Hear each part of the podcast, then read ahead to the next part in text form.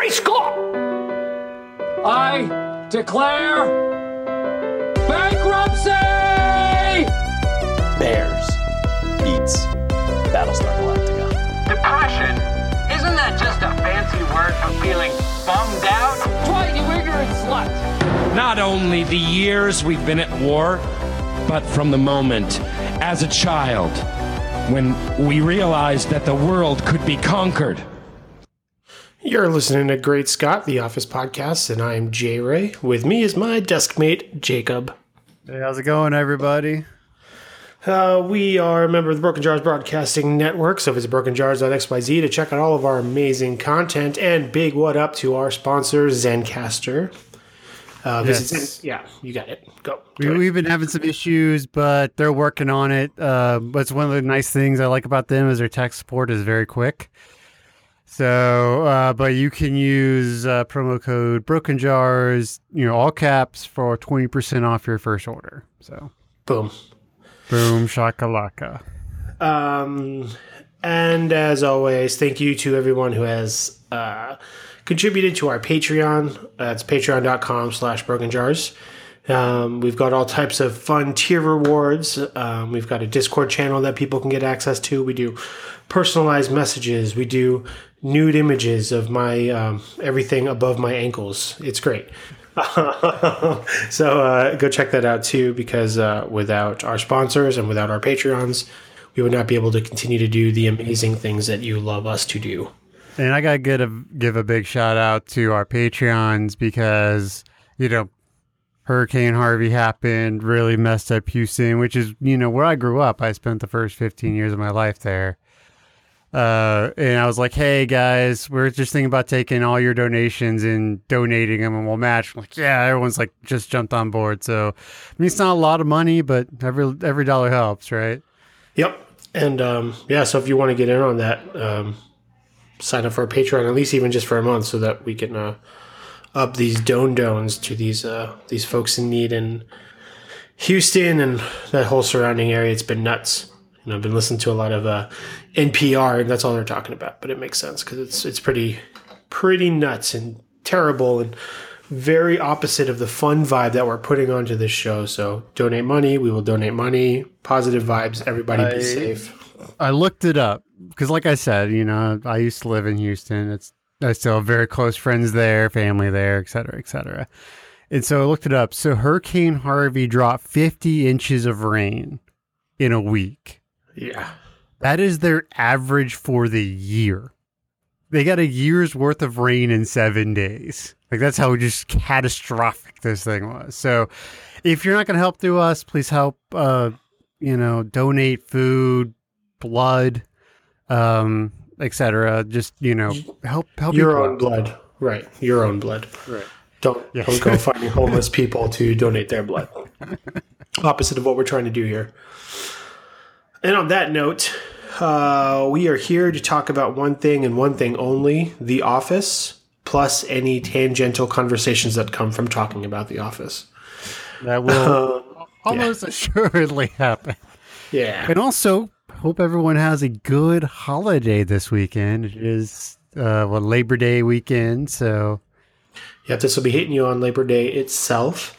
Um, just goes to show you, the folks here at Broken Jars, we work on holidays. We care about you. um, yeah, I, I definitely uh, grilled it up today. Got some got some steaks. Uh, it was really good. we are recording a little later than usual because, let me tell you, bro, in like the last hour and a half, two hours, me and my girlfriend were like on like, we're, we're pulling some limitless stuff. You know, we're like, grocery shopping, come over, unpack the car, pick up the dog, drop her off at the dog park. I go get Taco Bell, pick them up from the dog park, come home. I'm eating Taco Bell. She's unwrapping my headphones. Boom, 732. We're recording. So it's, it's, uh, that's how we celebrate our Labor Day. All right, so we are starting off with season six, episode six, Mafia, directed by David Rogers and written by Brent Forrester. So, yeah, we are we are coming right off of Niagara. So there has been a big wedding. Uh, Jim and Pam are away. uh, but that does not mean that the hijinks at the office cease. Right. Uh, so I'm trying to. What the hell is the cold open? We're doing great. I We're- know, I know. Oh, it's the fundamental. Okay, so uh, Michael is giving a uh, a meeting in the conference Oh, room. they're fundamentals. That's right. Trying to discuss, uh, you know, how how you can maintain a positive attitude while you're working and all that thing. And he's got the word mentals underlined under fundamentals. He's talking about how you need to keep it in your mentals to be positive and enjoy it. And uh, Toby raises his hand. He says, "But fun's in the word." And what's really, what's really great is like as he says it, it lingers on him just long enough for us to see that he's already started to stand up. Then we cut to Michael, and Michael says, "Get out!" And Toby's already halfway out the door. He's like, "I know." Right. And we see that again. Um, oh, somewhere else in this section of episodes, he's like, can you just kick me out now? Uh, I think it was during uh, a koi pond. But yeah, that's Like- when they're crossing things off. Like, so like there's this string of episodes where Michael's just kicking Tobes out of the uh, out of the conference room meetings. Yeah, if you recall, the first time would have been during uh, Diversity Day, I think. Where is that right? No, I'm not sure. it's an early one though because Toby suggests that if they're if they're all going to sit Indian style, and then Michael says, "Get out," because that's culturally insensitive. Oh, poor Tobe. So, um, so the actual episode starts with uh, Michael coming into the office. He's a little late. I don't really understand his schedule, but that's fine. Shows up. Everybody's already there, and there is a uh, large Italian man sitting on the couch, uh, waiting for. We assume this is at the start of the day. Like, does it actually say it's the start of the day? Maybe he like went out for lunch, oh, yeah, I assumed mostly because. Uh, or do we assume this is all one day? Well, because Aaron goes into what's on his schedule. So he has um what the heck is it called? It's like a creative Creative time. yeah, it's like creative thinking and then free play. So he pushes whatever his morning play. to the afternoon, he pushes the afternoon till tomorrow morning. Uh just trying to figure out what the hell Michael's day consists of. But uh It reminds me of a, a Futurama episode, uh, the one where he meets the guy from the '80s, and he's oh, like, yeah. "Yeah, Reese, I don't, I am, I don't have enough time to be entertained by a magician. Reschedule Yeah. for tomorrow." That's right. Europe. Okay. So And then uh, we also learn about the amazing thing known as the upper decker, which is Yeah, so someone basically taking a deuce in the tank of your garbage, uh, your garbage in your toilet, um, so that you just get dirty poop water as you continue to flush your toilet. Okay, so this is tangential, but so somebody when they were installing my toilet in my downstairs messed up. And so now I'm trying to fix it. And the thing is is like these bolts are supposed to be hand tight only. And like I've been getting like pipe wrenches in there trying to get these things off and I can't do it. It is just terrible. these things I'm like I've been trying to fix this thing for like 4 days now. Oh my god! It's like at this point, I'm like, maybe I'll just call the plumber. Uh, yes, that is reasonable. I think you Because- should. What, what sucks? What sucks though is it? It's seriously a ten dollar part, Right. but I'm probably going to spend a hundred dollars to get someone to fix it. Yeah, yeah. I think uh, I'm, I'm very fortunate that my girlfriend's mother is super handy. So when we moved into this apartment, uh, the flusher wasn't totally working because I think a chain was just not connecting to the appropriate thing. So she bought a chain and came in and she fixed it, and I was like, hot damn. I mean, I'm I'm pretty handy myself, but this I don't know. This one's beating me. Well, maybe we got to call my girlfriend's mom in. If she's willing to drive to Pittsburgh, she's more than welcome to it. I will have my people call her people. So we yeah. find out that you know Jim and Pam are gone for um, their honeymoon, which knowing how Michael does vacation and things, especially after Phyllis's wedding, we don't know how long they're gone, but they probably got as much time as they wanted, right? Yeah, because what did Phyllis get? She got wasn't like, like five weeks or something. something like that. Yeah, five or six weeks. Yeah, it, it was super long for. So they're they're gone, and Kevin has taken over Jim's office because he originally went in there to fart, and then he just decided to stay. Yeah, I feel like they're probably gone for like no longer than two weeks for two reasons. Yeah, I, I got the I got the vibe. It was about two weeks. That's Yeah, well, because we know they're broke also, so it's not like they can spend tons of money to be away for super long. yeah, but I mean, going to a, they went to a Puerto Rico, right? That's right. I mean, that's not that expensive. Um, well, that's relative, Jacob, because I'm a broke man. uh, we were just uh, getting our oil changed earlier, and you know, that my girlfriend said something like, "Oh, well, if this thing's only just an extra thirty bucks, no problem." And I said, 30 bucks is me dying that week. That's make or break. That's what I got in my bank account right now. That's how I'm living. So uh, it, it is relative, but that's fair. It's probably one of their cheaper vacation options. I mean, honestly, they probably should have just went to Montage Mountain to go biking, or Right. lovely Steamtown Mall. Insert other Scranton jokes here. I mean, yeah, I mean they they could have easily gone to like this is this is what early fall, so they could have easily just driven up to like Maine or something and rented a house. Mm-hmm. Because I mean, I've definitely looked at that because I'm well, we're sort of in the same area, you know. Like you can get a house on the beach in Maine for like eight hundred bucks a week. yeah, which is better than like a hotel room for a week in Atlantic City. Right, right. Yeah. And you know, especially if you, because I, you know, I was looking because it had like three bedrooms. So I was like, hey, I called up a friend. Like, we could split this and do it for like four hundred bucks for the week. And we're like, okay, yeah, maybe we should do this. That's pretty cheap. but yeah, I mean, it's not the cheapest they could have done. Right, right. Uh, but yeah, so uh, Kevin's in there, and um, it's great. He's just having a big old fart box. Um, so there is a the man who is waiting for Michael is an insurance salesman, and Right. we find this out as Michael and him are meeting in the conference room. Um, but for whatever reason, Andy is instantly nervous. So, from what little Andy has gleaned from the situation, essentially an Italian man sitting on a couch, he has come up with an entire concept of this man's background, his actual profession, and possible criminal ties. Right. so apparently they think he's a member of the mob, That's correct. organized Um, crime. Yeah. Or, as uh, Ryan would say, there's actually five families.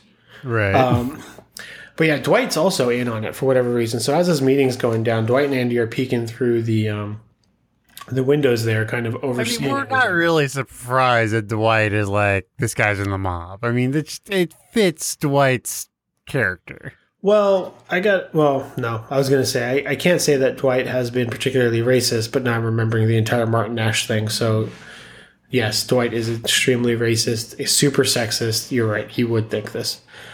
Um, But he's Yeah. also like ultra paranoid. I mean, that's just Right. who Dwight is. He's just fucking paranoid as shit. Yeah. Yeah, yeah. Um, but during the conversation, we find out that um, this insurance salesman, who we find out his name is Grady, uh, is sharing a lot of real world bad situations that could occur and using that as a sales tactic as to why one would need insurance. Which, I is what you would expect someone like kind of goes with that territory, right? you're not gonna go in there and be like, "Hey, you know what's awesome?" Yeah. and then like, "You know what's awesome about not having insurance?" You know, whatever. So, so let me ask you this: As he's leaving, uh, Grady goes to get his jacket, and he the whole coat rack falls down. Uh, now I've got it in front of me right now, and I'm trying to figure out: does he do it on purpose, or was it an actual accident? It didn't seem like it was on purpose. Like, I don't know. I mean, it begs the question: Do you think he was actually a part of the mob, or if he was just, you know, a a, a very hard driving sales guy? Yeah, because I guess I wonder. You know, Dwight has that technique where he calls a competitor's customer service line and then puts the hold call on speaker. You know, so is this a Grady technique where, like, on his way out of the office, he breaks something and goes like, "See, anything could happen." I don't know. I mean, Honestly, I thought Grotti seemed like a decent human being. Yeah, it's tough because we're seeing him through the eyes of these paranoid assholes. Right. So yeah, so it's like, right, is he just being a a cool fellow or not? But um Michael's kind of expressing his annoyance with Grotti mostly because he thinks he's a bad salesman. Right, because he doesn't. Because Michael is not the the high pressure sales, which this guy obviously is. Right. Right, and Michael so he doesn't like it. to place for half a day. Yeah. Um, yeah, but Dwight and Andy are right there, and they're like, "Listen, this is what's actually happening," and they go on this spiel about how he's obviously in the mob because of two reasons: he's Italian and he drives He an drives SUV. Because of the body space. That's right. And then we find out his real name, which is Grady, and then both Andy and uh, Dwight bug out because of how similar that is to Gotti, which is nuts. And you know, we we get the great Dwight line about like why would they change the name? It's like because R is one of the most menacing sounds in the English language. It's called murder, not muck duck. Yeah, yeah. which is, I think there's a similar 30 Rock joke where I think they say K is the funniest sound. So Muck Duck is an interesting go to for Dwight, considering 30 Rock thinks K's are funny. So Muck Duck is a hilarious phrase based on that And- logic. And so, you know, they, they get in Mike's head. And that's obviously like super easy to do because it's Michael after all.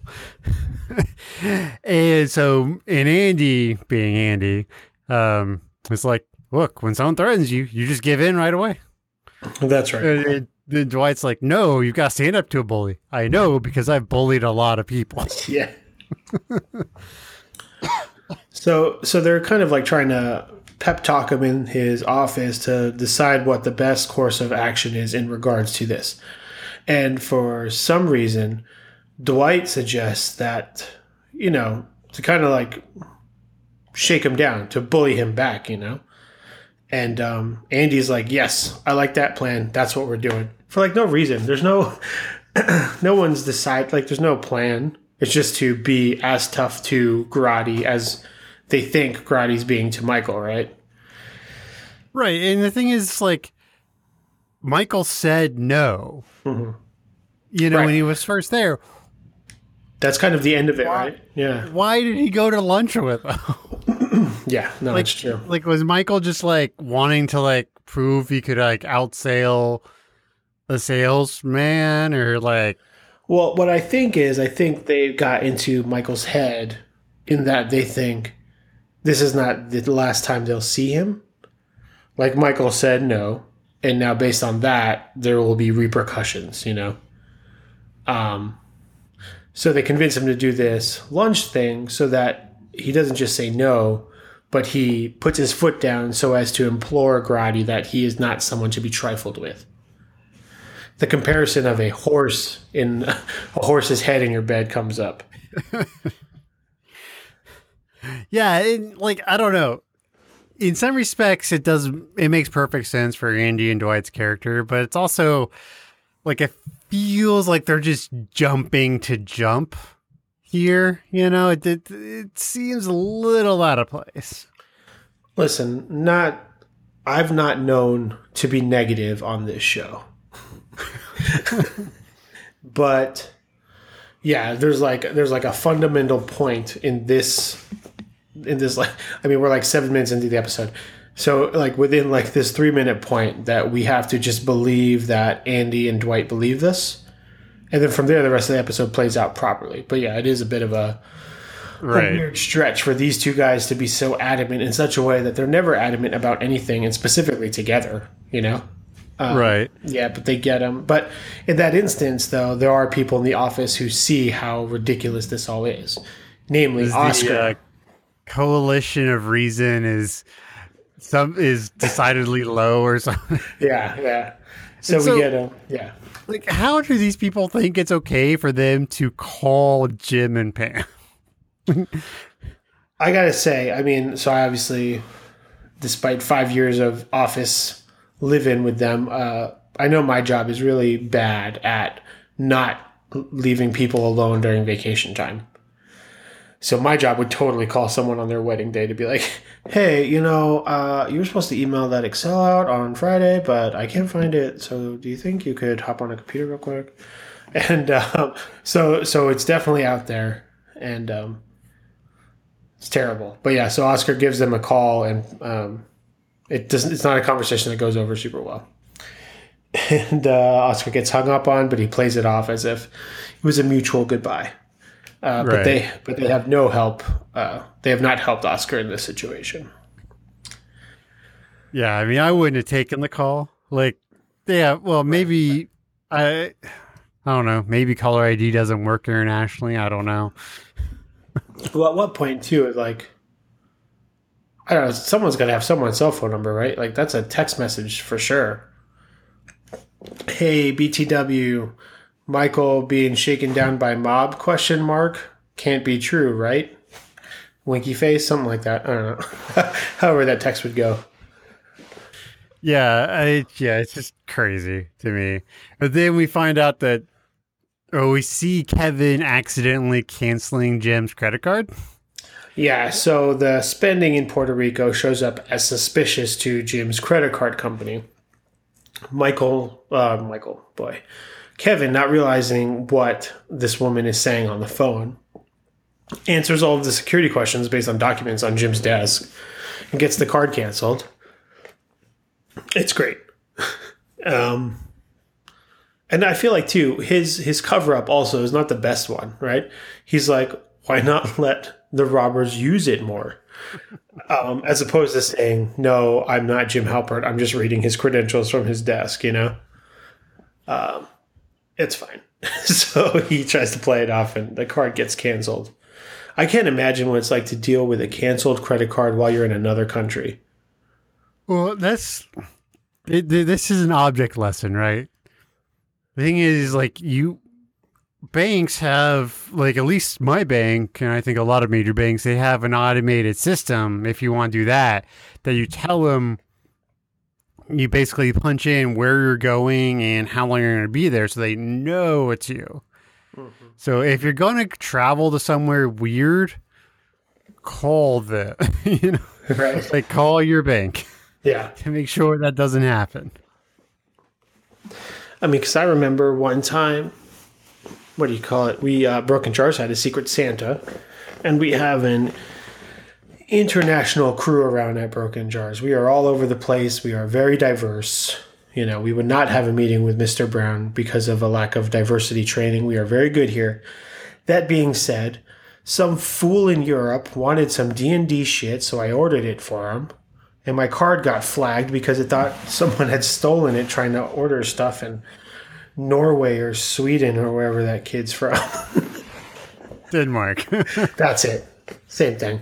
Anyway, so yeah. Uh, Unfortunately, again, I was in the U.S. and I was able to confirm that. But yeah, being in Puerto Rico, I imagine it's not great. yeah, and there, there's so many times where like, because they end up getting like two or three calls from different people at the office, right? Jim and Pam do. Right, right. And it's like, why are you even picking up the phone? Yeah, You, you know, I, I would understand like if you had a kid or whatnot, but they don't have one yet. I mean, they do. I mean, it's about- growing, yeah, but that's still, right. Yeah. it's it's a little uh, what do Andy call it? A soybean or The soybean. That's right. Uh, so the next thing that we see, uh, we've got our trio of mobster fighting office folk um, arrive at the restaurant to meet Grady. For whatever reason, Jim and nope, not Jim. Michael and Dwight have arrived together, but Andy arrives separately. Probably because Right, he needed more prep time. Yeah. dressed as a mechanic, carrying a, as he says, a tire thing. Yep. And it's like, why did he go with the? uh I know, like of all the the possible weapons possible, yeah. Uh, so he's got a crowbar, um, He's right, got a tire tire iron, iron. tire iron. That's it. Uh, see, I also would be very good at speaking about car tools.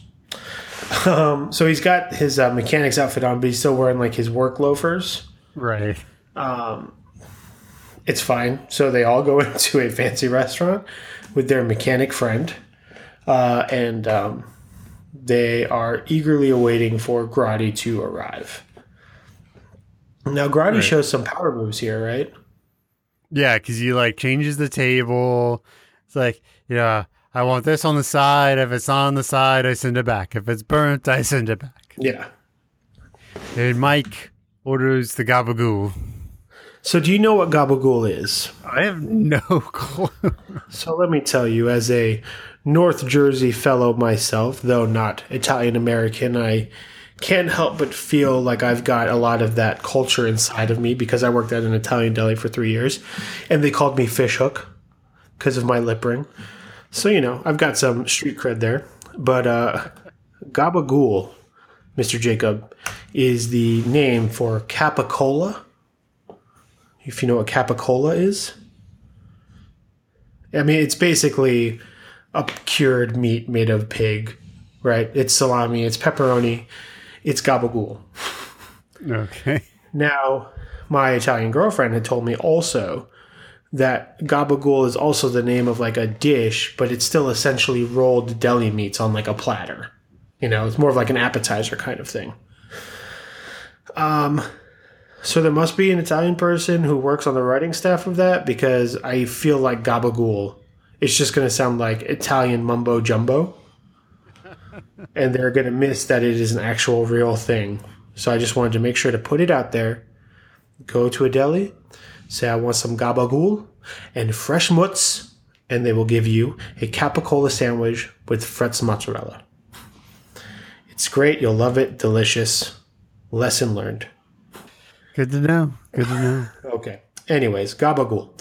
So he says, I want gabagool. Waitress doesn't understand what the hell he wants. Um, ends up getting spaghetti, I think.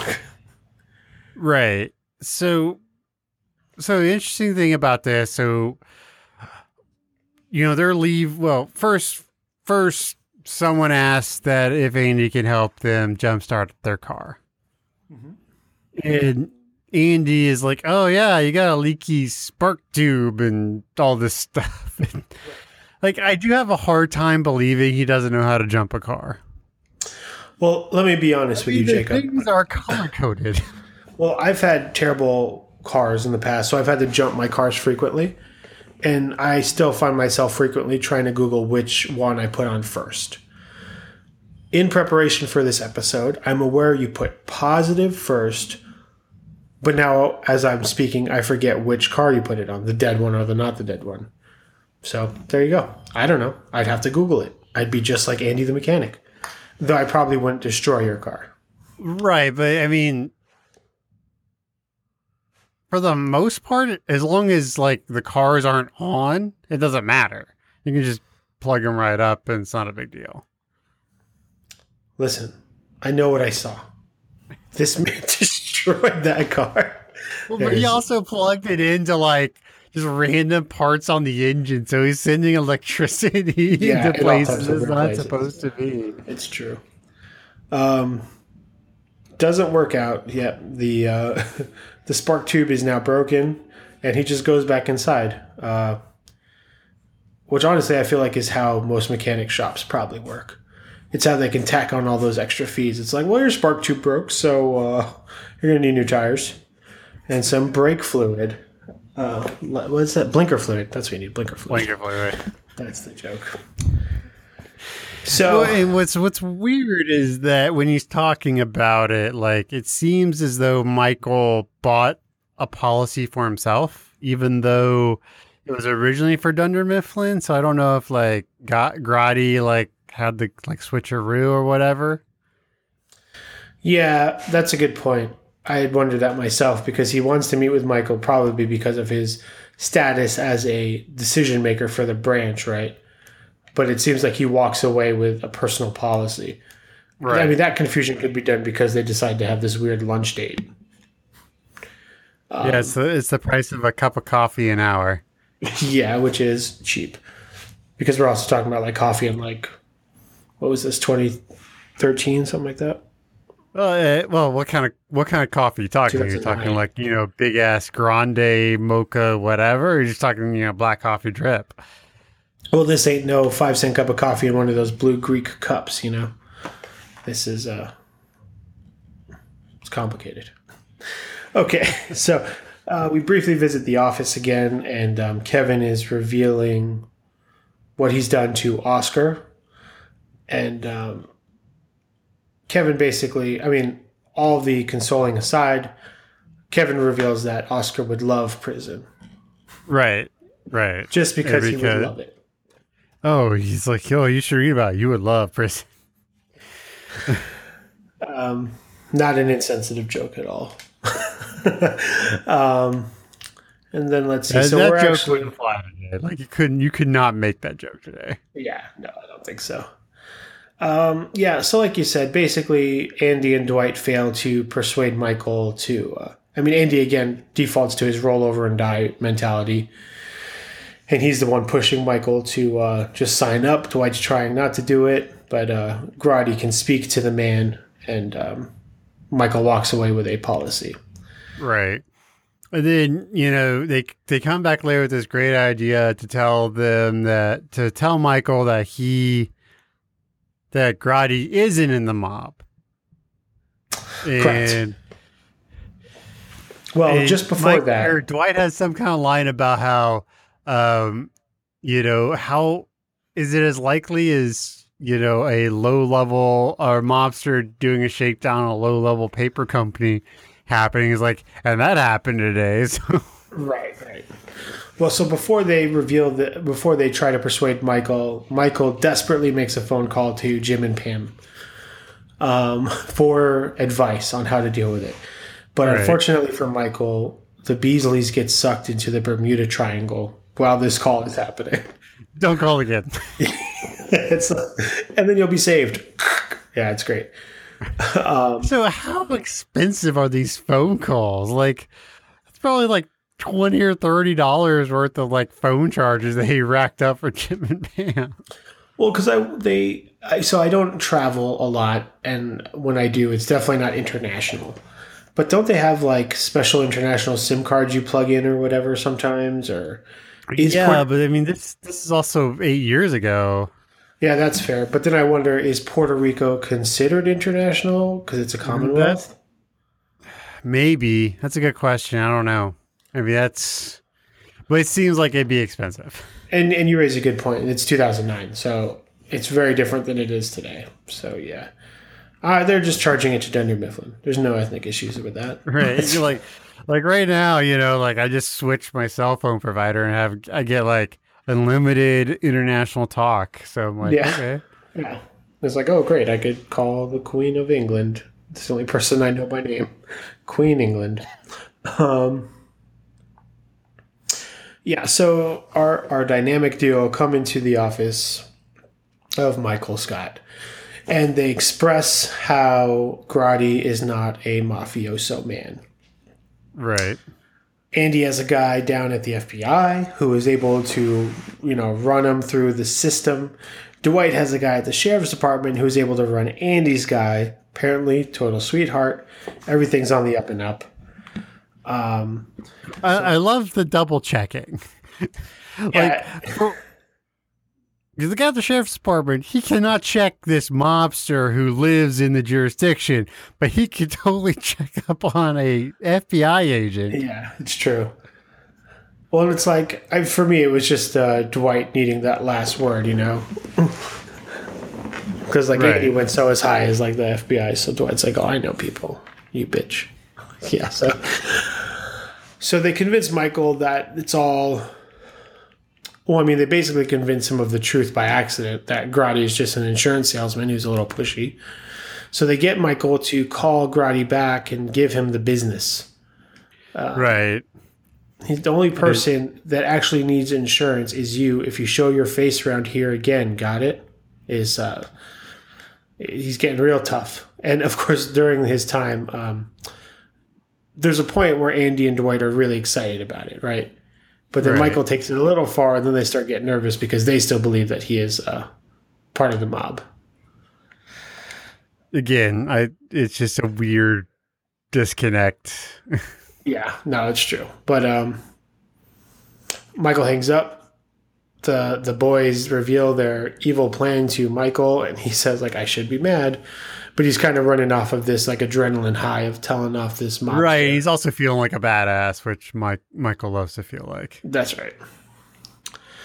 Um, and then lastly, well, so then Michael regales the story of how he stood down the mob to the office with everybody who participated listening in, and boy, is he. His events are slightly different than what we had just seen over the course of the last 23 minutes. Um, and then, uh, but Dwight affirms, he's like, yep, very close to what happened. And then Michael pulls one last, um, get me coffee, medium, or I'll send it back. Not not from the break room, from there. If it's not there, I'll send it back. That's right. Or just send it back. And how do you return coffee? Go. and we end the episode with Kevin calling Jim. I guess what he's trying to do is just to make sure that they're all okay based on this mistake he's made, but um Pam is not happy.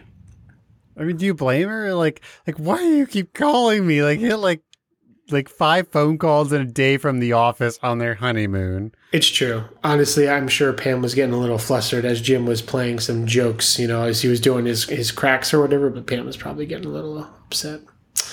Well, and you know, at this point, they've got to figure out how to get their credit card renewed. You know, because the bank has ample evidence that they're not in act- not actually in Puerto Rico. Right. So I don't know. It's it's uh it's a thing. So what do you give this episode, sir? Uh, it's okay. Uh, you can tell it's a you know, it's a transition episode where we're trying to get in between everything. You know. Yeah. Yeah. Uh, so I give this a two point five out of five salads on top.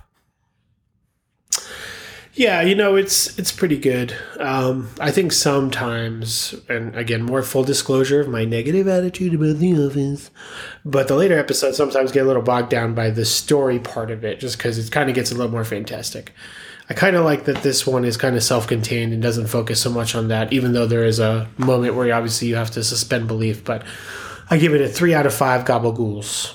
Gabagools.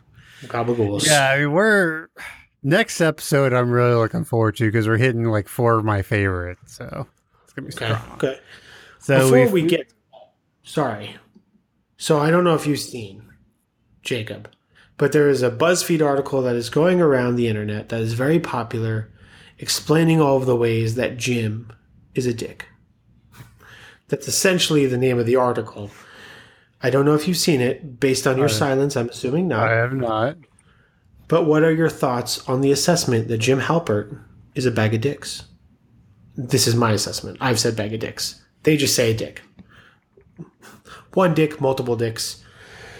You know, it goes on to say that he's actually a nice guy prior to dating Pam. You know, he's got some well meaning mentalities, but it's all once he kisses her at casino night is when he starts to go downhill.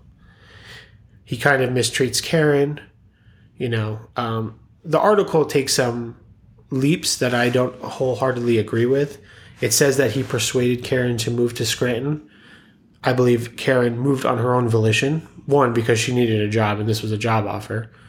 Uh, and two, Right. because she liked the gym also. But um, obviously, he still likes Pam while dating Karen and then eventually leaves her in the city to ask Pam on a date. And then once they're dating, he seems, you know, he shows some disinterest when she's in art school because she she doesn't know who Sarah Kaya comes in is. Even though Sarah Kaya comes in, doesn't matter, not listening, right? Right. You know, he's jealous of the art dude who's there who wants her to stay in New York to do art. Um, this article cites buying the house as a major point of no nos for Jim. I don't think that makes him a dick. I think that's a misstep, probably, in making a huge life decision without consulting the person who is planning to spend the rest of their life with you. But that's fine. If it's a list, then maybe it does help to make him a dick. Um, of course, the athlete stuff is the biggest crime, which I wholeheartedly agree with too. Once we get there, I don't know how I can contain my anger at Jim's behavior. I mean, it definitely goes downhill for sure. And I was just skimming through the article. Uh, yeah, I mean, but it, it's a ramp up for sure. Where, but then it like he settles back down into who you know he he, comes back around when it's all said and done. You know, it, it's sort of a he loses himself and then finds himself kind of thing. Right. All right. I mean, I think ultimately both of them are to blame. Not that. I mean, Roy is terrible, but technically speaking, Pam wasn't doing Roy any favors by staying with him. You know. Right. No, no. Pam Pam has her own issues and I mean we maybe we need like a special podcast Special. about like the all the issues with insert character. Yeah, no, that's a fair point. Um, well, I just wanted to bring it to your attention, just so you knew what what the scuttlebutt was about uh, Mr. Jim Halpert, that son of a bitch. Okay. All right, so we're moving into The Lover, written by Lee Eisenberg, eh, or directed by Lee Eisenberg, directed by Lee Eisenberg and Gene Stupnitsky. So our our cold open here is Jim and Pam coming back triumphantly. Right. And Michael pulls out, uh, what was it, Blind Blindy McSqueezy? Yeah. Something. Apparently, the ladies in his improv class hate him. Well, he's yeah, got man. Or you- Can you blame them? That's right. Um, Like, how has Michael just not been cold cocked in like in his improv class? Like he grabs some woman's boobs, and you know, like how is there? How are they not just like flying elbow like right to his temple? It's true. Though that being said, um, I believe this is the episode where Michael does get cold clocked because of his inappropriate behavior. No, no, no. That's That's the next um, one. That's double date. That's the last episode we're gonna hit. Son of a bitch. Okay. So, um, yeah, so it's, uh, it's terrible. And then, um, it ends with Meredith coming in saying, uh, what did you get us? Like they brought them like uh, candy, Yeah. And and that was it. And she was not happy with that. No. So there, there's two big storylines going on in this episode. One, we have because we, we saw it happen in Niagara, where Michael starts hooking up with Pam's mom, yeah. who apparently now lives in Scranton. I don't know when this happened, but Yeah. Pam's mom is. wasn't the case in season two. So I don't know if it's a retcon or what. I don't know. Well, we we do know too- that she's separated from the dad, so maybe when that happened, she moved closer to Pam, well, which would be a very reasonable thing. Helene, too, is a little bit more. Not high maintenance, but she seems fancier now than she did before. Right? Season two, Pam's mom seemed a little bit more in line with Pam herself. Right, and she also wasn't that much older than Pam. like, you know, it, it definitely Right, like a 20 year difference. You know, maybe it was a young mom thing or something like that. right. Also, too, uh, you know, we know that Pam's mom knitted her that sweater uh, when all the Stamford people come to, you know, Scranton. So similarly, this version of Helene doesn't seem to be someone who would also crochet a sweater together or knit a sweater or whatever. Um, so there's some there's some oddities here, though. This seems like a character that would date Michael. The other version of Pam's mom doesn't seem like she would because in this situation that other pam's mom seems normal if that makes sense you know Right. Yeah, I mean there I mean there's it's a big lots of big retcons going on with Pam's mom. yeah yeah you know. Uh, s- and the other storyline is that Dwight is attempting to surveil on Jim with a hollowed out mallard with a listening device. that's right. So as a sign of like his congratulations on the new job yeah he's like Right. take this duck mallard. Jim keeps calling it a duck. Um it's great.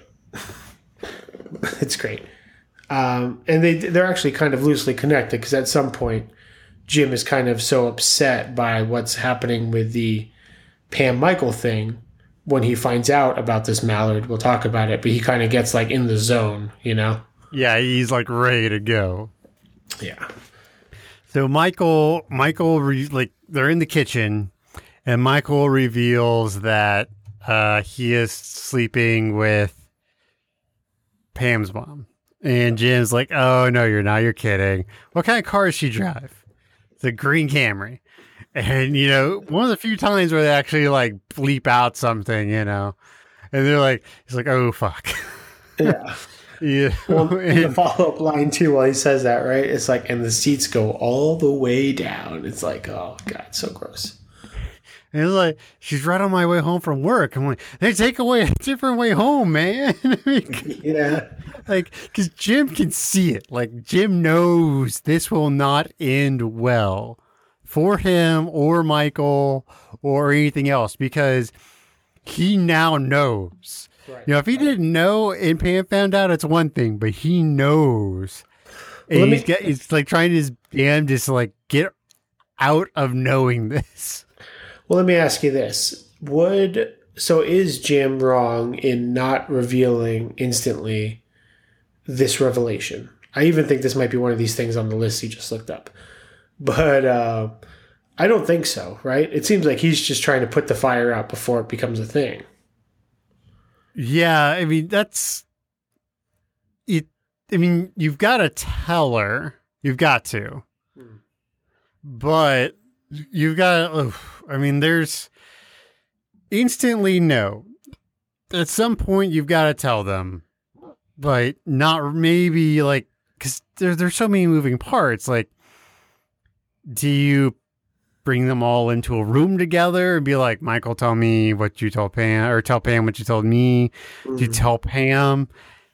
Do you try to soften the blow? Be like, look, know, like trying to like, like make sure Pam doesn't go crazy. Like there, there's, there's a thousand different ways to go, especially because it is, you know, his equal now because they're both co-managers. And, you know, it's his wife who also were, I mean, there's a lot of moving parts. Yeah. So you don't have a lot of time to figure this out, but you do. I think you do have a little bit of time to try and figure this out. Trying to keep it quiet like Jim does, probably not the best idea, but It's not. It, I guess because Pam gets mad in a way that it almost seems like she thinks that he's covering for Michael. You know, But right. and I think she's just missing the mark. Like you're saying, I think he kept it quiet to see if he could stop it, but maybe he kept it quiet for too long. Right. And you know, if he had if he had told her like if he just told her at any point, it probably doesn't get as crazy. But you can imagine the scene. They're in Jim's office. He tells her and she just like bolts across the room ready to murder Michael. Right. Like she'd be like grabbing like scissors and like because you know she knows where like uh Dwight's weapons are. She'd be like grabbing the crossbows and shit, like right, Throwing stars, yeah, ready to fuck him up. So, Mister A knife. Um, and it's, I mean, that's, it's a really weird position to be in because,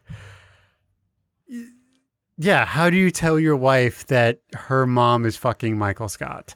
not like that, Jacob. Certainly not like that. But um, no, it is difficult. But well, so he, he makes his decision. Doesn't say anything.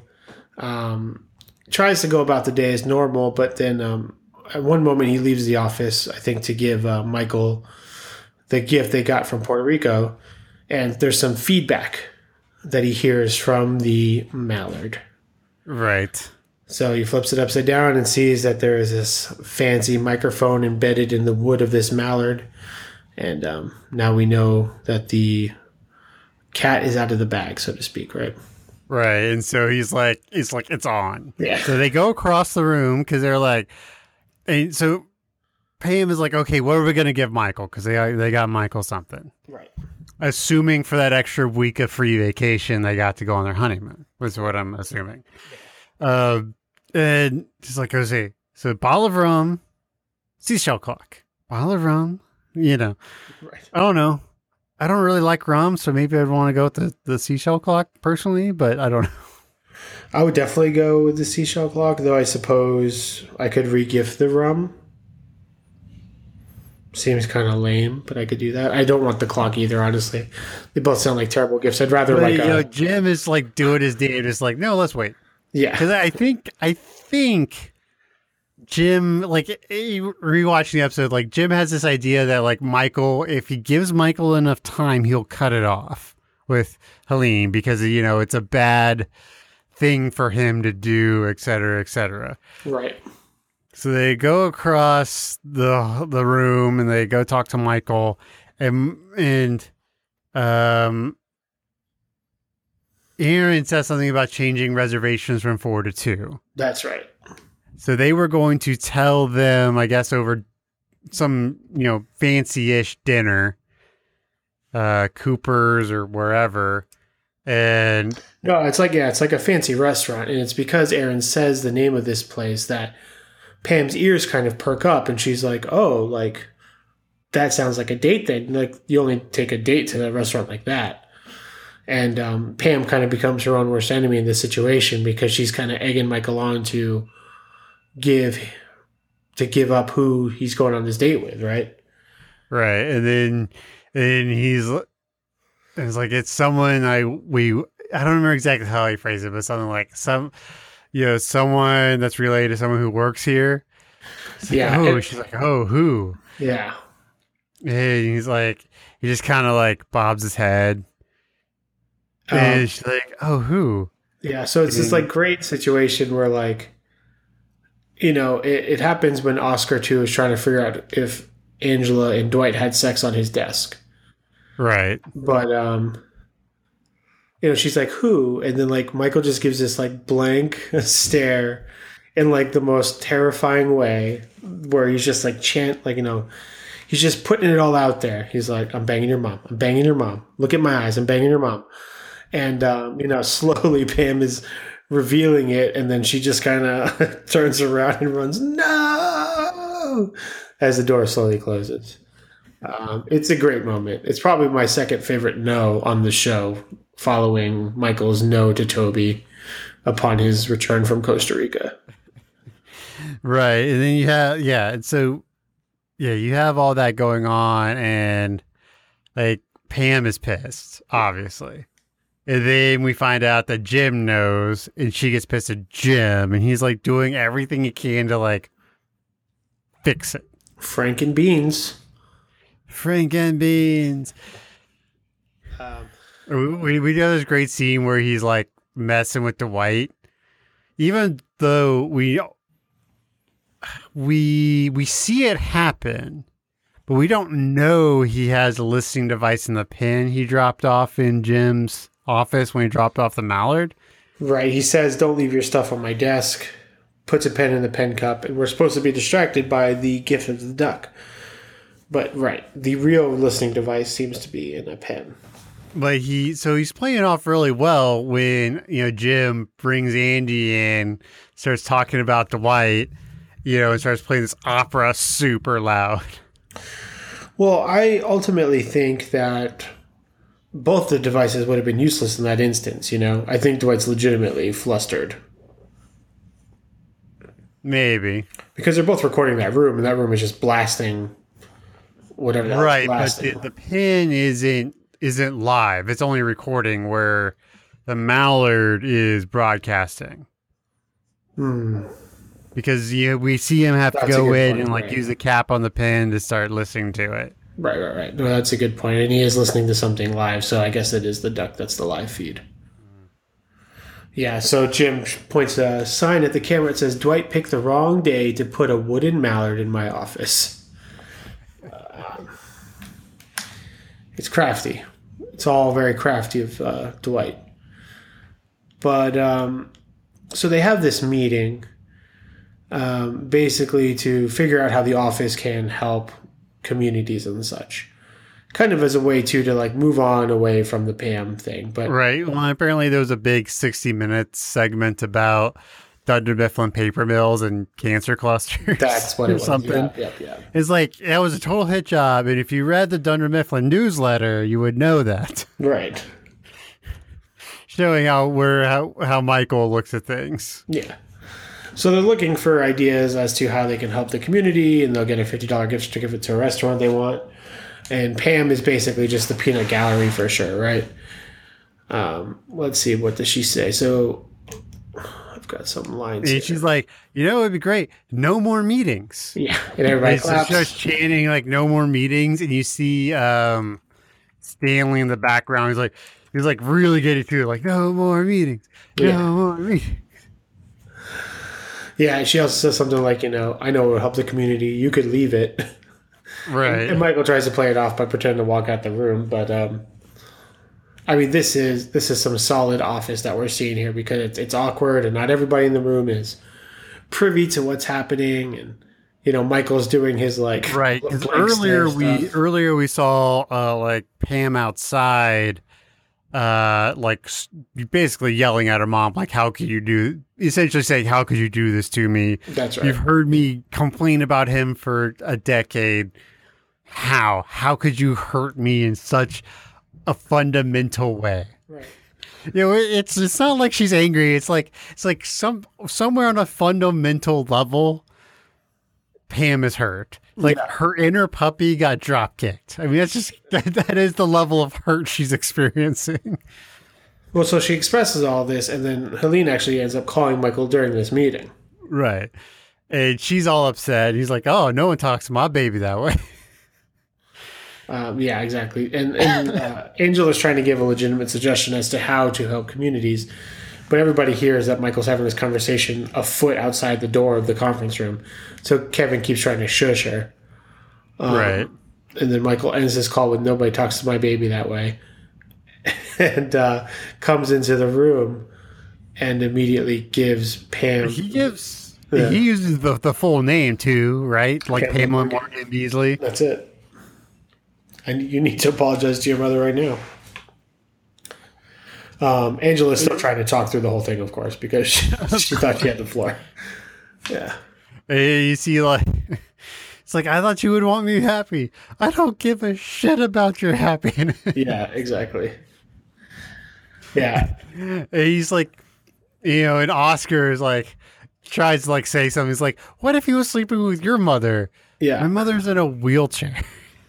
And then Pam's like, well, he Hey, can still. like- yeah. like she's so angry. Like I don't think there's anything quite on this level of just anger out of Pam. No. Yeah. She's they say you know hell hell hath no fury and all of that, but man, I know. This is this is a whole nother level. This is something. she like she's just like walking around dropping nukes if she could. Now, Pam is kind of yelling at him, and everybody's kind of saying how inappropriate this is once it's revealed that the lover is Pam's mom. But Michael has a pretty legitimate little bit here where he goes on to say, like, what's so wrong with me that I can't find happiness, you know? And it, it's a kind of like a touching moment, and all the jokes are kind of gone, and he has this bit, and everybody has these solemn faces thinking about it, and Phyllis kind of says, you know, good luck, whatever. And um, Pam is like, just not having any of it. Oscar wheelchair mom bit happens. It's great. Um, and now the, you know, the rivalry is on. Pam is against Michael and she is ready to mutiny the entire office. Um, you know, and there's some interesting. Con- oh yeah, yeah, it's great. It's all awesome, and she's super mad.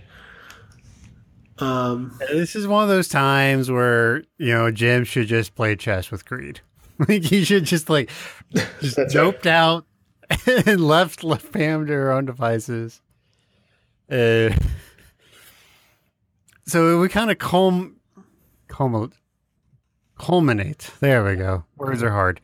Uh, culminate with Jim essentially outing Dwight's Mallard yes, and he's like, "Really, really, in a wooden mallard or wooden duck mallard?" yeah, Like, all right, you're going to clean my car.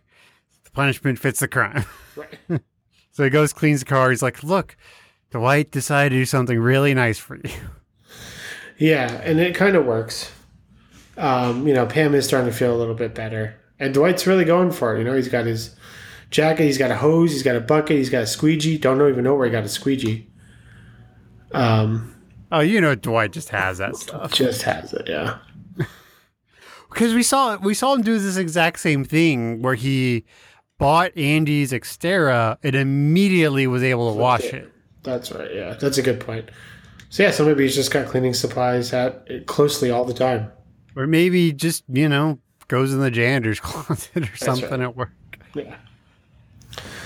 And then we we see at the end where he comes in after work and he he's listening like he screws the top on the pen he starts listening. He's like what do you think? I would put my main listening device inside of a mallard?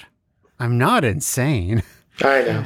He's like, as Jim like insane. talking on the as as Jim talking on the phone about like stock prices like I've got 8 hours of this I mean, so this is this is planting the seed for um, Dwight's. What what the hell is it called? His like plan to destroy Jim or something like that. yeah diabolical plan to That's it. destroy Jim. Yeah, yeah. So you know, obviously, Jim getting this promotion is something that Dwight hated wholeheartedly, and uh, now we're starting to see Dwight start to take some actions against this revelation to him. All right, so, So, what is your favorite vacation or vacation spot? Like, you have you have that one place where you just like to go?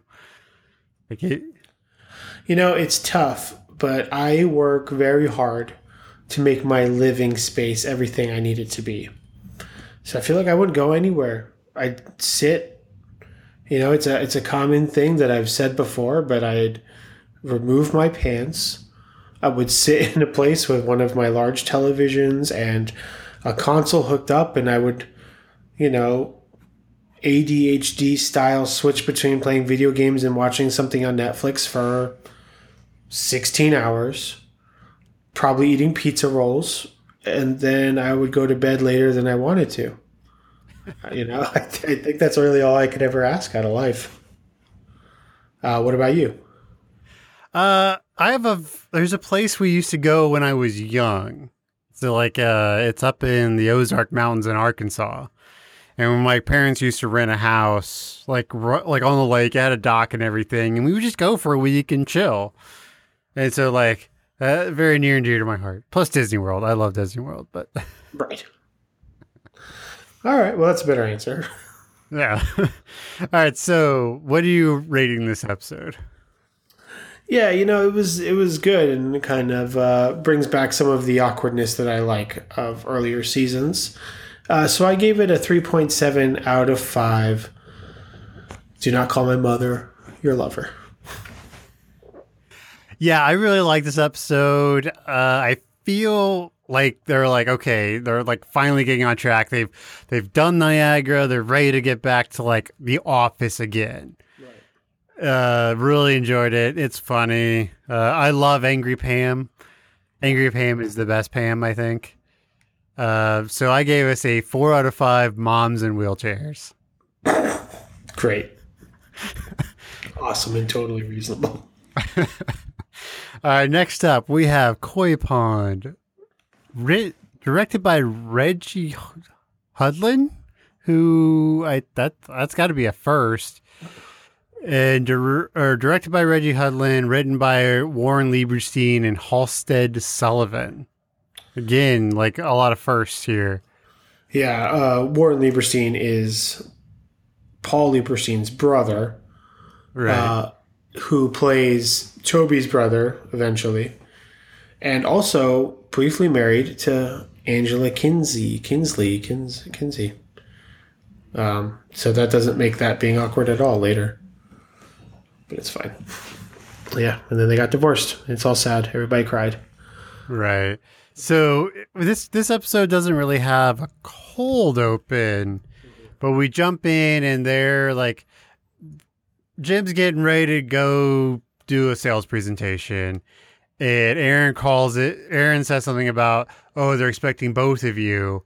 And basically Jim is really taken aback because he thought he was going to do it solo and Michael starts really sort of controlling Jim over these sales and he's enjoying it way too much. Right, right.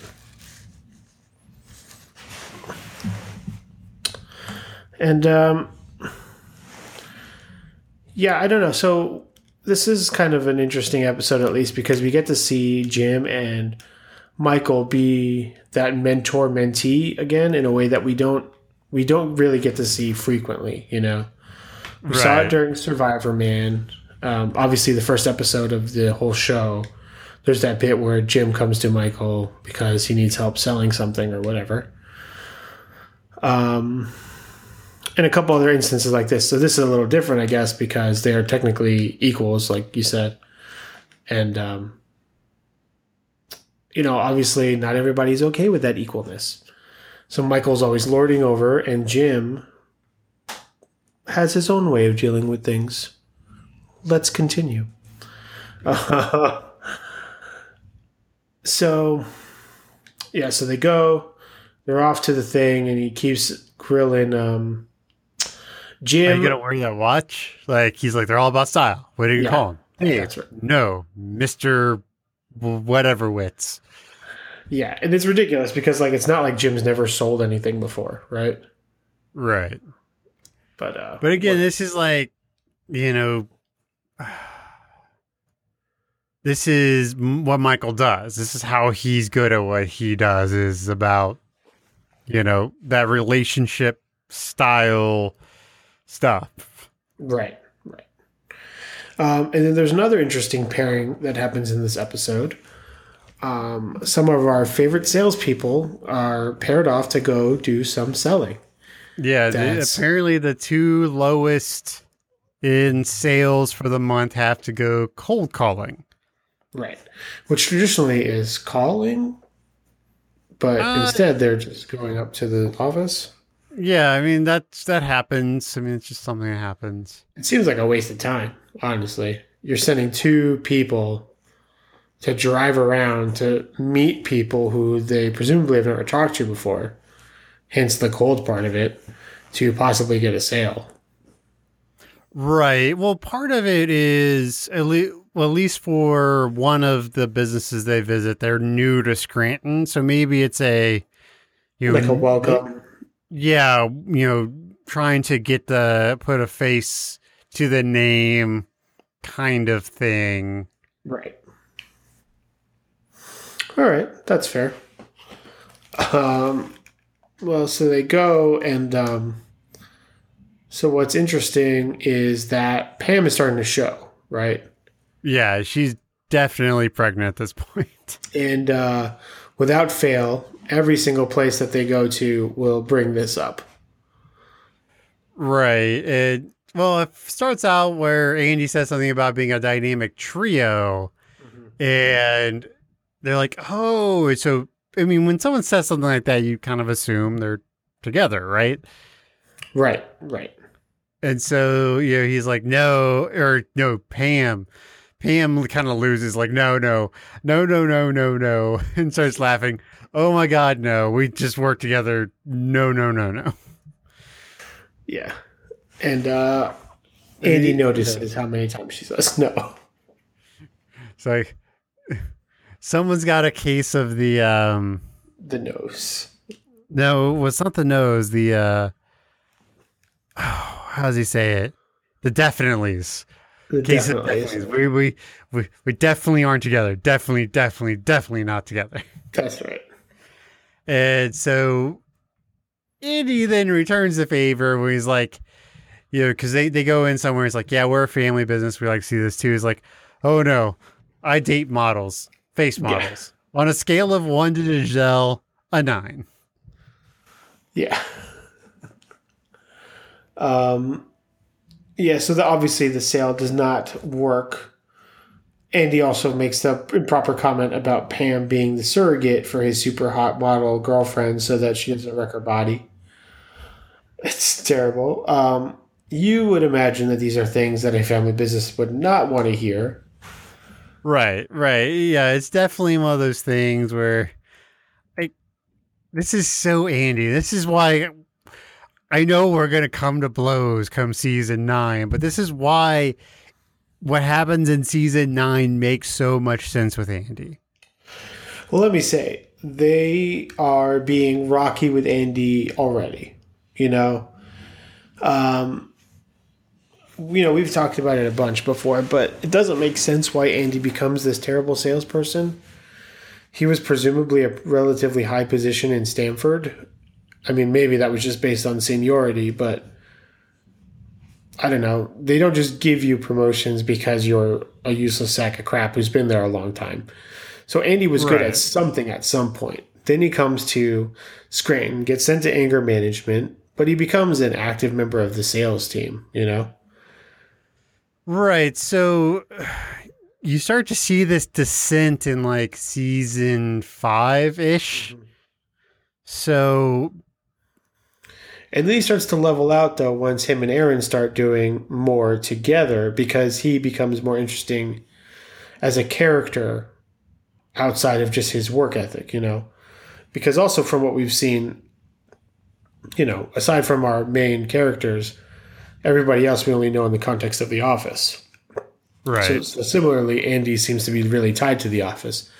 Once he starts dating Erin, though, we get to kind of see behind the curtain a little bit into some of his own things, you know. Well, a lot of this stuff is tied right around is tied around Angela. That's when you start to see his descent is when he's you know gets cheated on. So it seems like he kind of loses focus after that. Yeah, that's reasonable. I mean, again, we're coming up with theories as to why a real world Andy would become worse at his job. What's really Right. happening is the writers of the show decided that they need somebody to be terrible. And they're like, well, let's pick Andy because he's more famous than Phyllis Smith or um, Stanley's name that I forget. Leslie Baker. That's it. Oh, Stanley Hudson, yeah. Um, So Okay. we flash back to the office, yes. and Michael comes in. Michael and Jim come in, and Michael is stoked. just like Yeah. to the bone, sopping wet. Not just like got rained on a little bit, but like obviously in some water. You know, with some some flash uh flash winds and rains and sounds. Right. And it's great because, you know, everybody's cracking jokes or whatever. And for whatever reason, Toby comes in and he's like, hey, Michael. And then Michael freaks out. He's like, no, no, no, no, no, no. Everybody in the conference room. Um, so Uh, yeah, they were so like it's oops. Uh, it, it it starts off with um, Kevin getting Erin to say David Wallace called and said he heard you made a big splash at the meeting, That's right. and then she immediately like throws Kevin on the bus. He's like, "I'm going to kill you." yes. A But it starts off- veiled threat. I don't think there was any veil there at all. I don't know. It's a little cryptic. And so Um, we, we have uh, Stanley saying you need to ignore their carpe. It's pretty good. Uh, did you find Nemo? That's right. Uh, uh, Koi Story. yep. When and Phyllis falls in, um, fall, falls in lastly before Toby comes in with the when you fell in, did you flounder? That's right. And the whole time, Dwight is just translating the puns. Right. as if Michael didn't get them already. Um, so he calls this meeting in the conference room, and this is, um, and he says, I'm not usually the butt of the joke, I'm usually the face of the joke. Which, honestly, in this context is the same thing, but that's totally fine. And then he says he wished Jim had fallen into that pond. Right. And so he has his group. In, well, he has everyone in the conference room, and they kind of start unloading on him a bit. Like, look, you always make fun of us all the time, all this other stuff. He's like, well, this is a really good, like, dynamic or showing how Michael works. Where he's like, I, I have a hard time telling him when you're saying, please stop, or when you're saying, oh, stop, oh, stop, I'm laughing so hard, please stop. Right.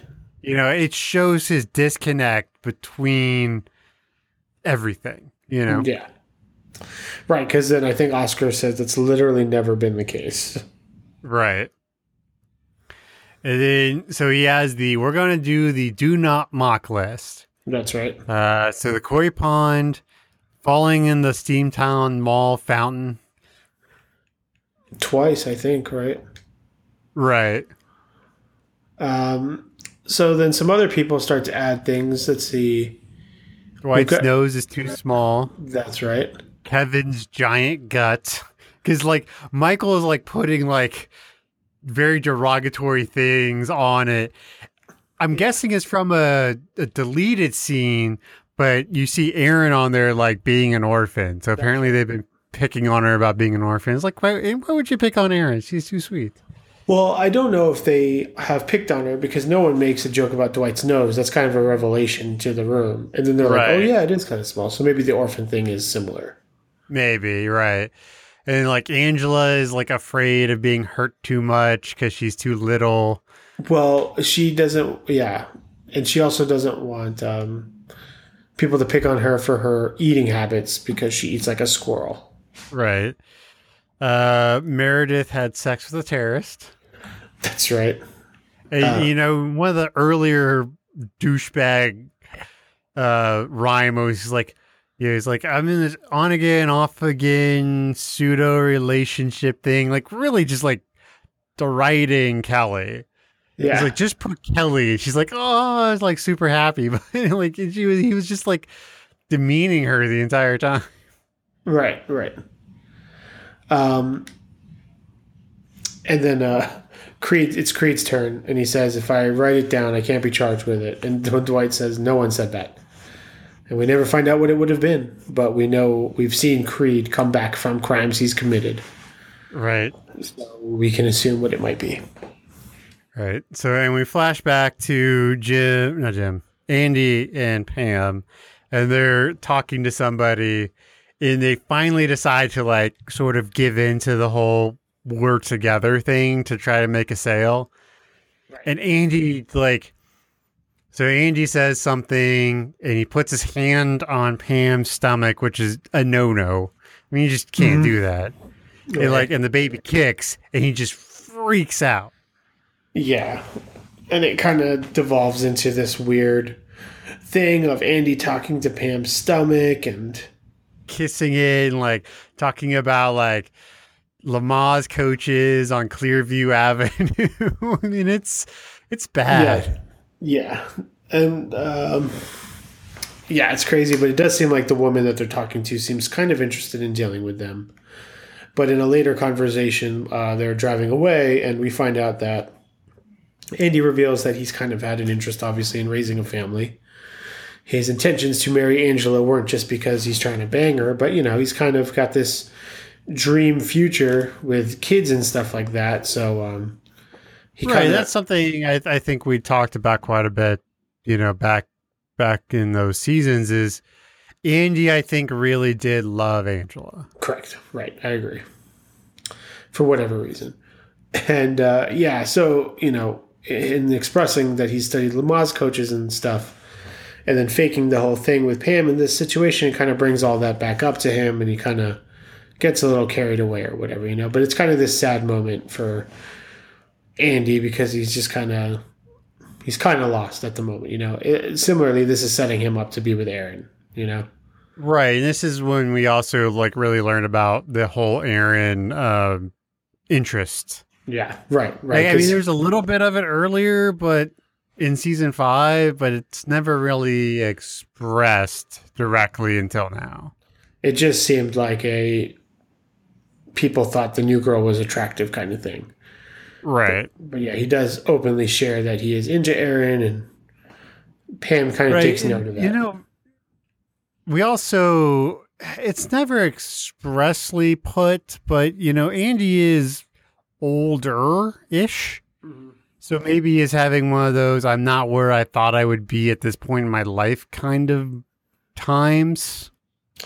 Because what are we saying? Jim and Pam are probably now 30, 32? Yeah, Something and like that. Andy is, I always thought a little older. Yeah, I agree. Well, right, because he says something about being older and having more more experience, experience, in season three. So, you know, he's probably like 35, thought he was going to be married. You know, then all of a sudden, it's not that he's, you know, the, the relationship ended. He was getting cheated on. Yeah, it was like the worst way that whole thing could go down. Right. I mean, that that destroys the best of men, much less Andy. Yeah. Who is fine at best. Right. So yeah, maybe it's just I don't know weird dynamic, and I, I think you see that here, and it really does humanize him a lot about how because when we first meet Andy, he's just a jackass and a jerk, Right. but now they're like he's becoming much more of a human person. Like Yeah. he's he's not just the punchline anymore. He's becoming more of a, a human, I guess. Right. So we get back to the office, and um, Jim and Michael are having a bit of a heart to heart, and uh, Jim shares some pretty good advice, if taken appropriately, in that you kind of have to make fun of yourself in a situation like this because you don't give, then the rest of the people don't have ammunition, right? Right. So Michael vaguely understands what's being said, and he goes out to the main sales floor area and decides to kind of give himself a small little roast. So he talks about falling into the pond and cracks jokes about it, and everybody seems to be having a the frozen time. lake by the girl, girls volleyball team, and he went to go get a, like one of those five friends plans back when those were a thing. And Yeah, he didn't even have five friends. yeah. It, it, it he goes a little far, and um, he ends up making himself sad, and everybody in the room feels a little awkward. Um, right? And he's like too far and like runs back away. And like you like they they they show Creed and he just actually looks concerned for Michael. Like he can see the implosion happening. He just he can't look away. And then before Michael leaves, he just looks at Jim and says, "Thanks a lot, man." Uh, Right, as if Jim had told him about this total breakdown in front of everybody. And then hey or no, Meredith somehow gets the video. And we find out that Jim let Michael fall in. Yeah, basically, Jim pulls this Michael Jackson move. Uh, so when Michael flails around to grab something to steady himself, Jim is not there. Um, and it's you know it's an interesting moment where we find out that Jim actually let this happen because, like we said earlier, he's been babied. You know, he is obviously a good salesperson enough so to get this promotion, and Michael's been kind of overseeing the whole thing. So it feels like if Jim could let him fall into the koi pond, that makes him not seem so bad in relation, you know? Right. Part of me also wondered if it's just the um just a reflex where you just like pull away to make sure you don't get pulled in too. Yeah. You know, I, I don't it's obviously played off as a, as if it was malicious. Right. You know, but I kind of always wondered that because it seemed like depending on how those kind of bang bang kind of things go, it's just a reaction to not get pulled in with it, you know? Right. So, um, Michael realizes that Jim is jealous of Michael's kind of skill set, you know? And uh, he says it without thinking, but a second later, he kind of has this revelation of like, oh snap, I've got something that Jim doesn't have, you know? And um, he kind of takes that, and then later on, Jim's in the uh, that break space getting coffee, and Oscar does the pull away, kind of teasing Jim for it, and Michael's there, and you know they kind of have this nice moment where um, Michael obviously seems to have come to terms with the whole thing, Right. and um, yeah, Michael opens the door for Jim, and he also does the pull away, and it's very humorous. Our hearts laugh in this moment. And the episode ends with um, so Erin's shown a lot of oddities. We didn't really mention it in the last episode, but when they come back, Pam tries to have candy for the office that Erin um, refuses to put on the table unless Until Michael gives it. Michael consent. says it's okay. Mm-hmm. Here, uh, at the end of this episode, Pam is trying to give Erin some documents to fax, and Do- um, Erin says, "Like you got to hand them to me upside down. I don't want to accidentally read them," as if that was a rule that anybody had ever said at any given time about this stuff. Well, that's why generally you send you have a cover sheet. You know, if it's Yeah, if it's sensitive like- information. Right. Uh, but it's here where Pam tries to plant the seed of Andy, and we Right. find out that uh, Erin is kind of into it anyways, though, because He's the Andy- coolest person I've met. cool like Marlon Wayans. Man, like a poor girl. Look, I know you really like Andy, but I don't. Like I I for one am so happy she ended up with Plop and not Andy. Get out of town, bro. Let me tell you, the only thing that Andy did wrong was the boat thing. And the boat Yeah, thing but that's was like enough. But that's the That's thing. enough. I don't think that's in keeping in Andy's character. We'll get there. It's a couple seasons from now. But I'm just saying that that moment is like that is the confusion that we felt with Dwight and Andy bugging this dude about being in the mob. It just doesn't make sense. Why does he do it? He does it and he ruins everything. See, it make it makes sense. To me. everything is wrong. That's It- it makes crazy. It makes sense to me. It seems. Anyway, so what are you giving this episode? I'm going to give it a uh, um I'm going to give it another 3.7 out of 5 koi stories. Yeah, it's a good episode. It's funny. Um, you know, it's just it's it's more like an old school episode where it's not about like moving the story forward or whatever. It's just it's just funny and it's nice. So I gave it a three point three out of five. Erin is an orphan. Rough. and All our right. last episode of the evening, double date. This, oh, I remember this is one. This is one of those episodes that is stuck in my brain from like the first time I watched it. Yeah. It just think- just like it took me a long time to be able to rewatch this episode. Right. That's fair. I know people like like complain about Scott's Tots and stuff, but to me, this episode is worse than Scott's Tots. Well, you're wrong, but I respect your opinion. Scott Well, Stotts is terrible. It is terrible, but this one is. I mean, this is up there. It's it's easily in the like top three or four most awkward episodes ever. yeah, yeah, it's true. I mean, let's just let's just get into it. So, like, Jim and Pam, it's it's Pam's mom's birthday. It's Helene's birthday. So there's a big thing done for Michael. Being Michael has done it up, and so you know, it's it's really nice, you know. And then and then she um. Pam says something when they're at the restaurant about uh so this is the what ninth anniversary of your 49th birthday or something Right, right. And then Michael, michael freaks out Yeah. I mean, he doesn't quite get the math right, but um, it's the first time apparently he's made aware that Helene is older than Right. him. And it's just one of those like perfect situations where like the whole conversation goes in such a way to continue to reinforce this idea that Michael now has about Helene and that she's like this geriatric woman who's basically not functioning anymore.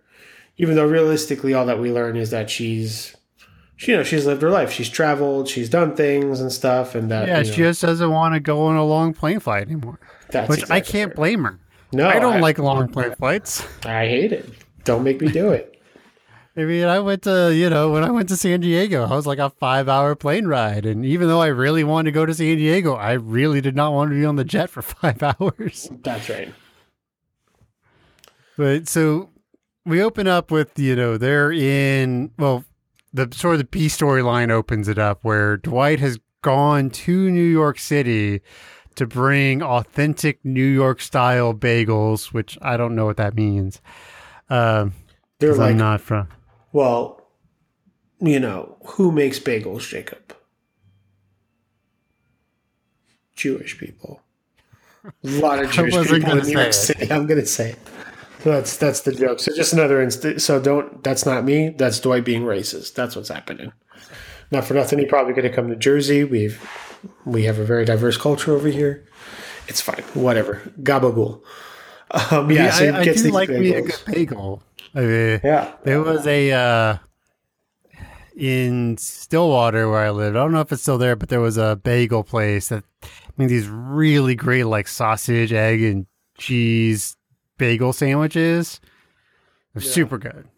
They're super good. So yeah, I'd be really happy if you know Dwight brought me one of those. But granted, it'd be cold by then. So Yeah, it's a two-hour drive. I mean, he's got them on this like little wicker thing, which maybe he he put together in the uh, lobby or something downstairs. But yeah, those, those are pretty much the opposite of a fresh bagel. Those are two hour old bagels. Three hours, really. That's a far drive. Right. So like I don't know. Like are are they really I mean you're you're closer to, you know, the big the big apple than I am. Are they really that much better are they just bagels? Yeah, I mean, they're just bagels. I mean, it's tough, right? Because like everybody like has their place. So I wake up one morning near one buddy's place, and they're like, "Oh, this bagel's great," and another day you're at another place, and they're like, "These are the bagels to get." I'm in Jersey, people are like, "These are the bagels," and I'm in Connecticut, "These are the bagels," and I'm like, "Guys, do you have Taylor ham?" That's the question. Bagels. That's right. Like I get it, it's bagels, but do you have pork roll? That's the question. So that being said, Northern New Jersey is the place to get bagels because we have Taylor ham. You're welcome. okay. There you go. Um, so he brings this and he brings all the fixins, all the spreads and stuff like that. Um, and he shares them with everybody in the office. And as he gives them a bagel, he has a very odd way of saying you're welcome. He says, You owe me one. Which is just weird to begin with, right? Right, you never say you owe me. I mean, uh, I mean, there are times where you're definitely like, you owe me, but that's like a tends to be much more uh, a bad situation than a good situation. Like, oh my god, I'm doing this for you. You f- owe me, you son of a bitch, kind of, kind of thing. No, that's exactly right. Or like if uh, someone's already trying to pay you back and be like, oh, don't worry about it. You know, get me back later or whatever. But yeah, it's Right. Normally, you're like normally you say I owe you one, not That's you owe me one. yeah.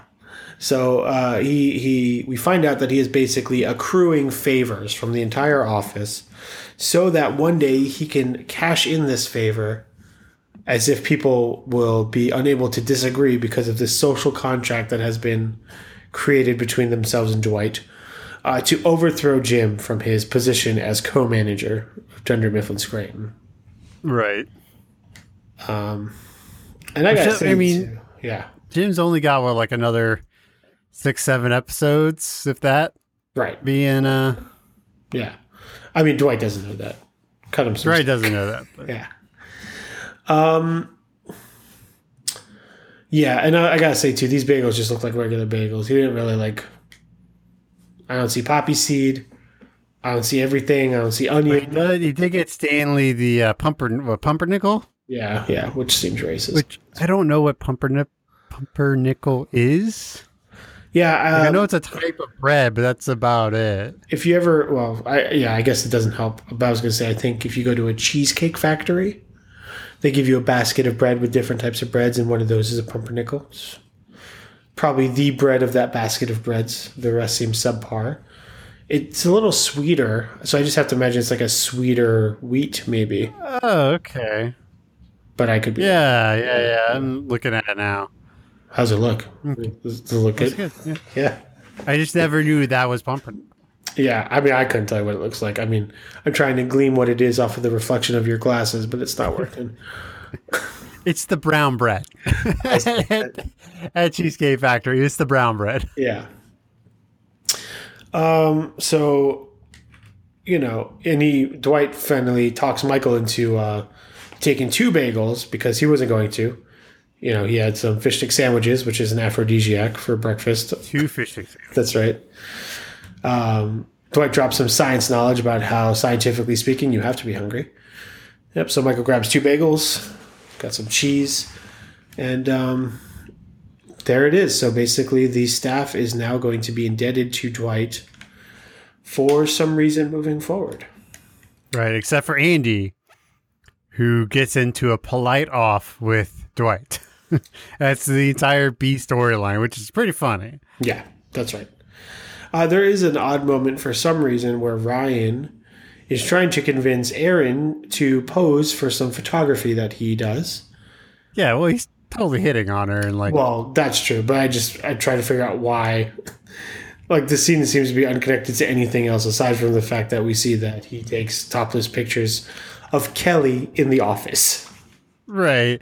I think it's just supposed to be funny and then, Yeah, you know, yeah, no, it's true. showing that Ryan, you know, from the previous episode is kind of a douchebag where he's trying to like, you know, put it in uh and Erin, or at least see her topless. At one least. two. That's right. So uh, Helene shows up, and they are all gearing up to go toward this birthday lunch.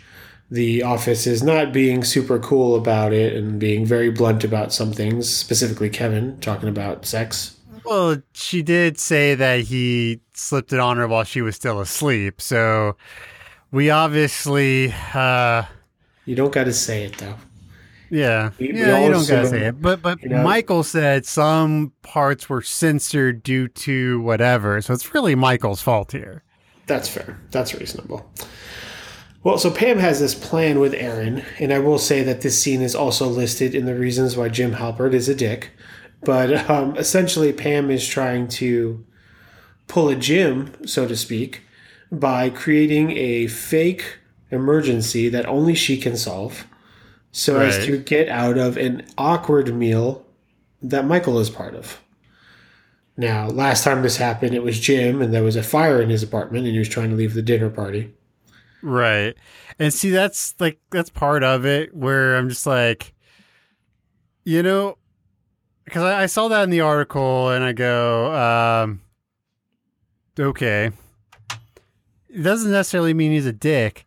I wouldn't want to get left in between Michael and Helene on a, di- you know, birthday, you know, lunch. I mean, it, what does this say about Pam that she's trying to skip out on her own mother's birthday lunch? Yeah, I mean, we can get real cyclical with this conversation because what does it say about Helene dating this man who we know she's heard terrible things about from her daughter, you know? So it's really right, but still, fault. like it's it's like I don't think this makes Jim a douche. It kind of like it does or doesn't make him a any bigger douche than he already is. Well, this- presumably there could have been some other occasion where Pam was going to see her mom. You know, maybe she was going to stop by her place later that night or something. I mean, I would say that this lunch is specifically because Michael is there too. You know, Right, but did, I don't know. I, I feel like it's a package. I feel like it's a package deal to where either you know in Pam's situation, you either got to get Jim out of it too, or you just got to suck it up and do it.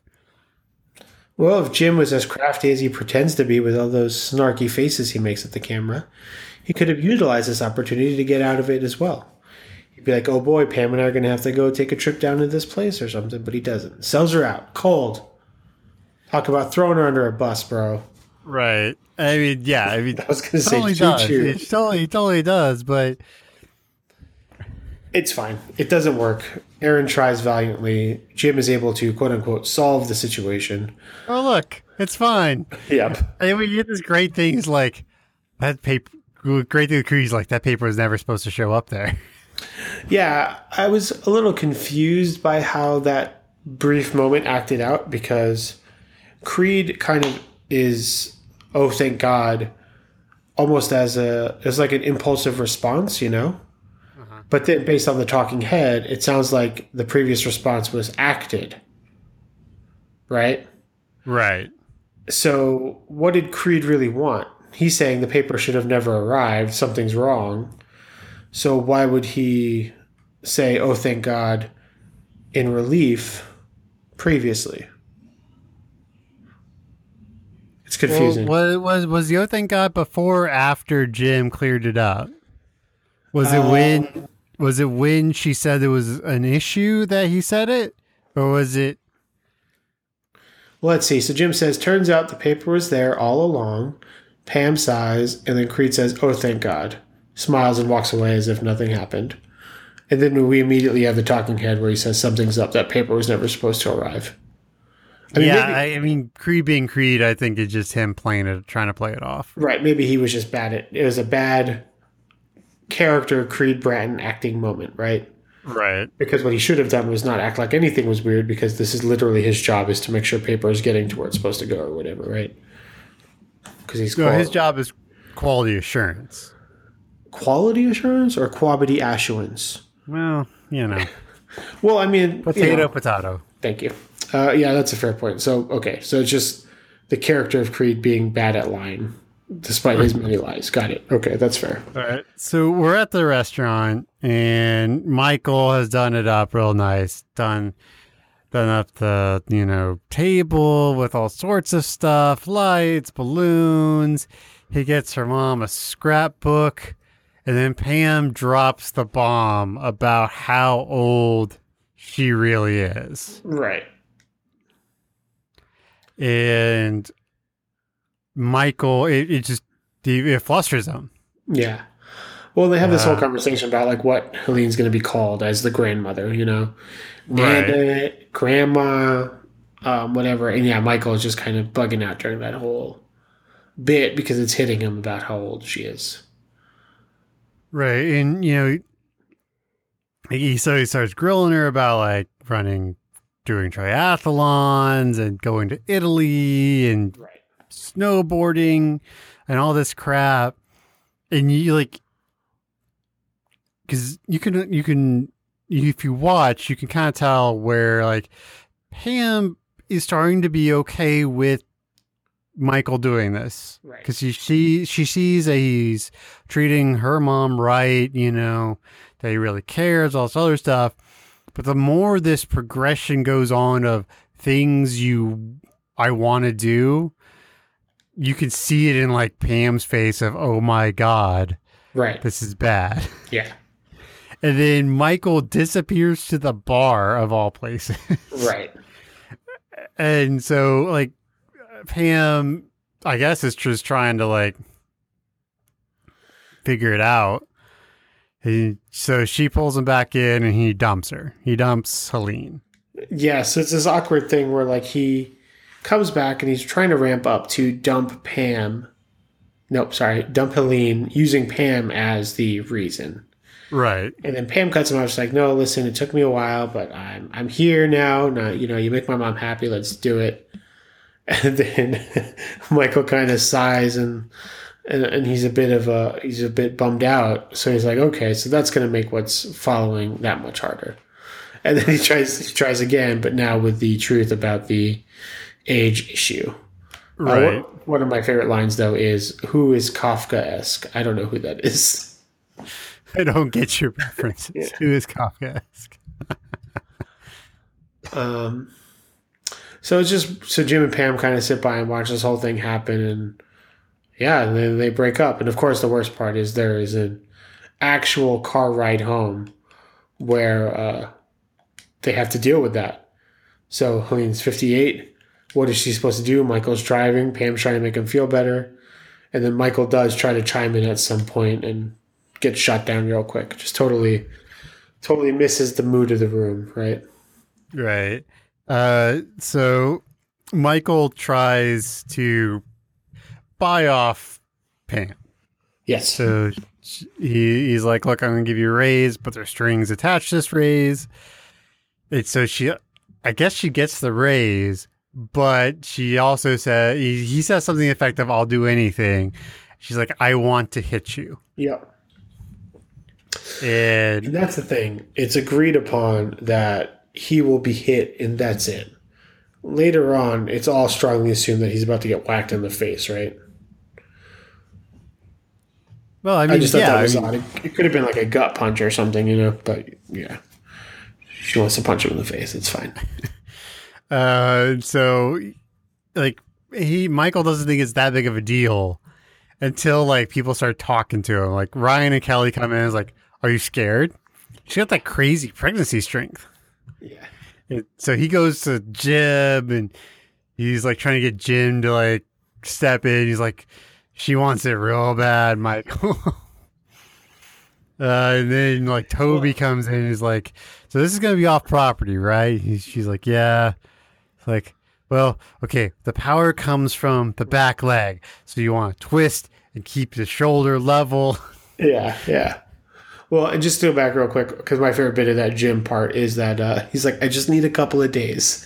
Like, it's so obvious that Michael's got like two hours left. Um, yeah, no, so the office is not being very kind to Michael in this context because Well, Pam is coming in very prepared.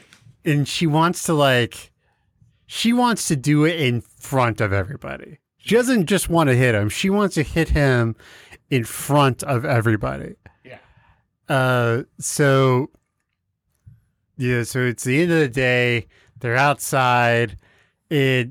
She goes to him a few times and he just flinches. Right, just keeps flinching, keeps flinching, keeps flinching. It. You know he he says something, and I don't know if Pam is just a fake out from Pam or it's because that Michael followed it up. But he's basically said, "I'm really sorry." Right.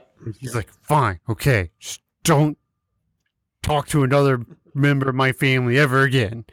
That's And right. she starts to walk away. He says, she came on to me. And she just turns and just open handed, just right in the ear.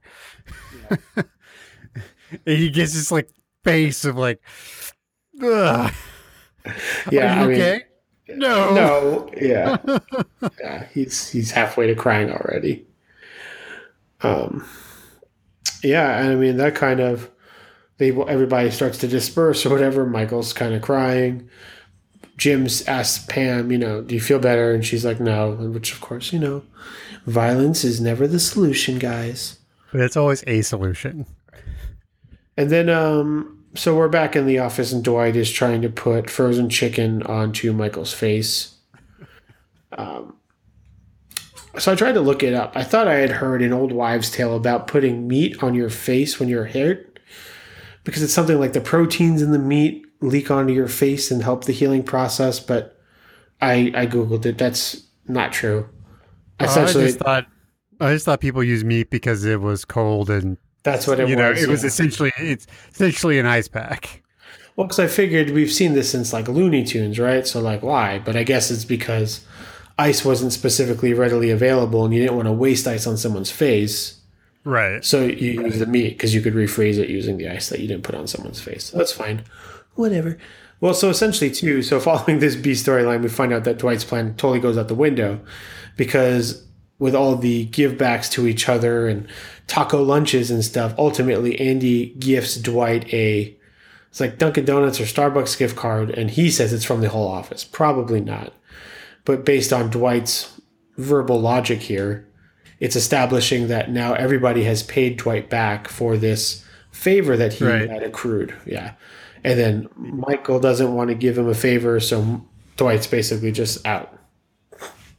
Right. He, he's like, what a waste of a day. I could have had mushrooms that were this high by now, like like half an inch off the ground. I was like, they're mushrooms. They just don't get very tall. That's right. Yeah.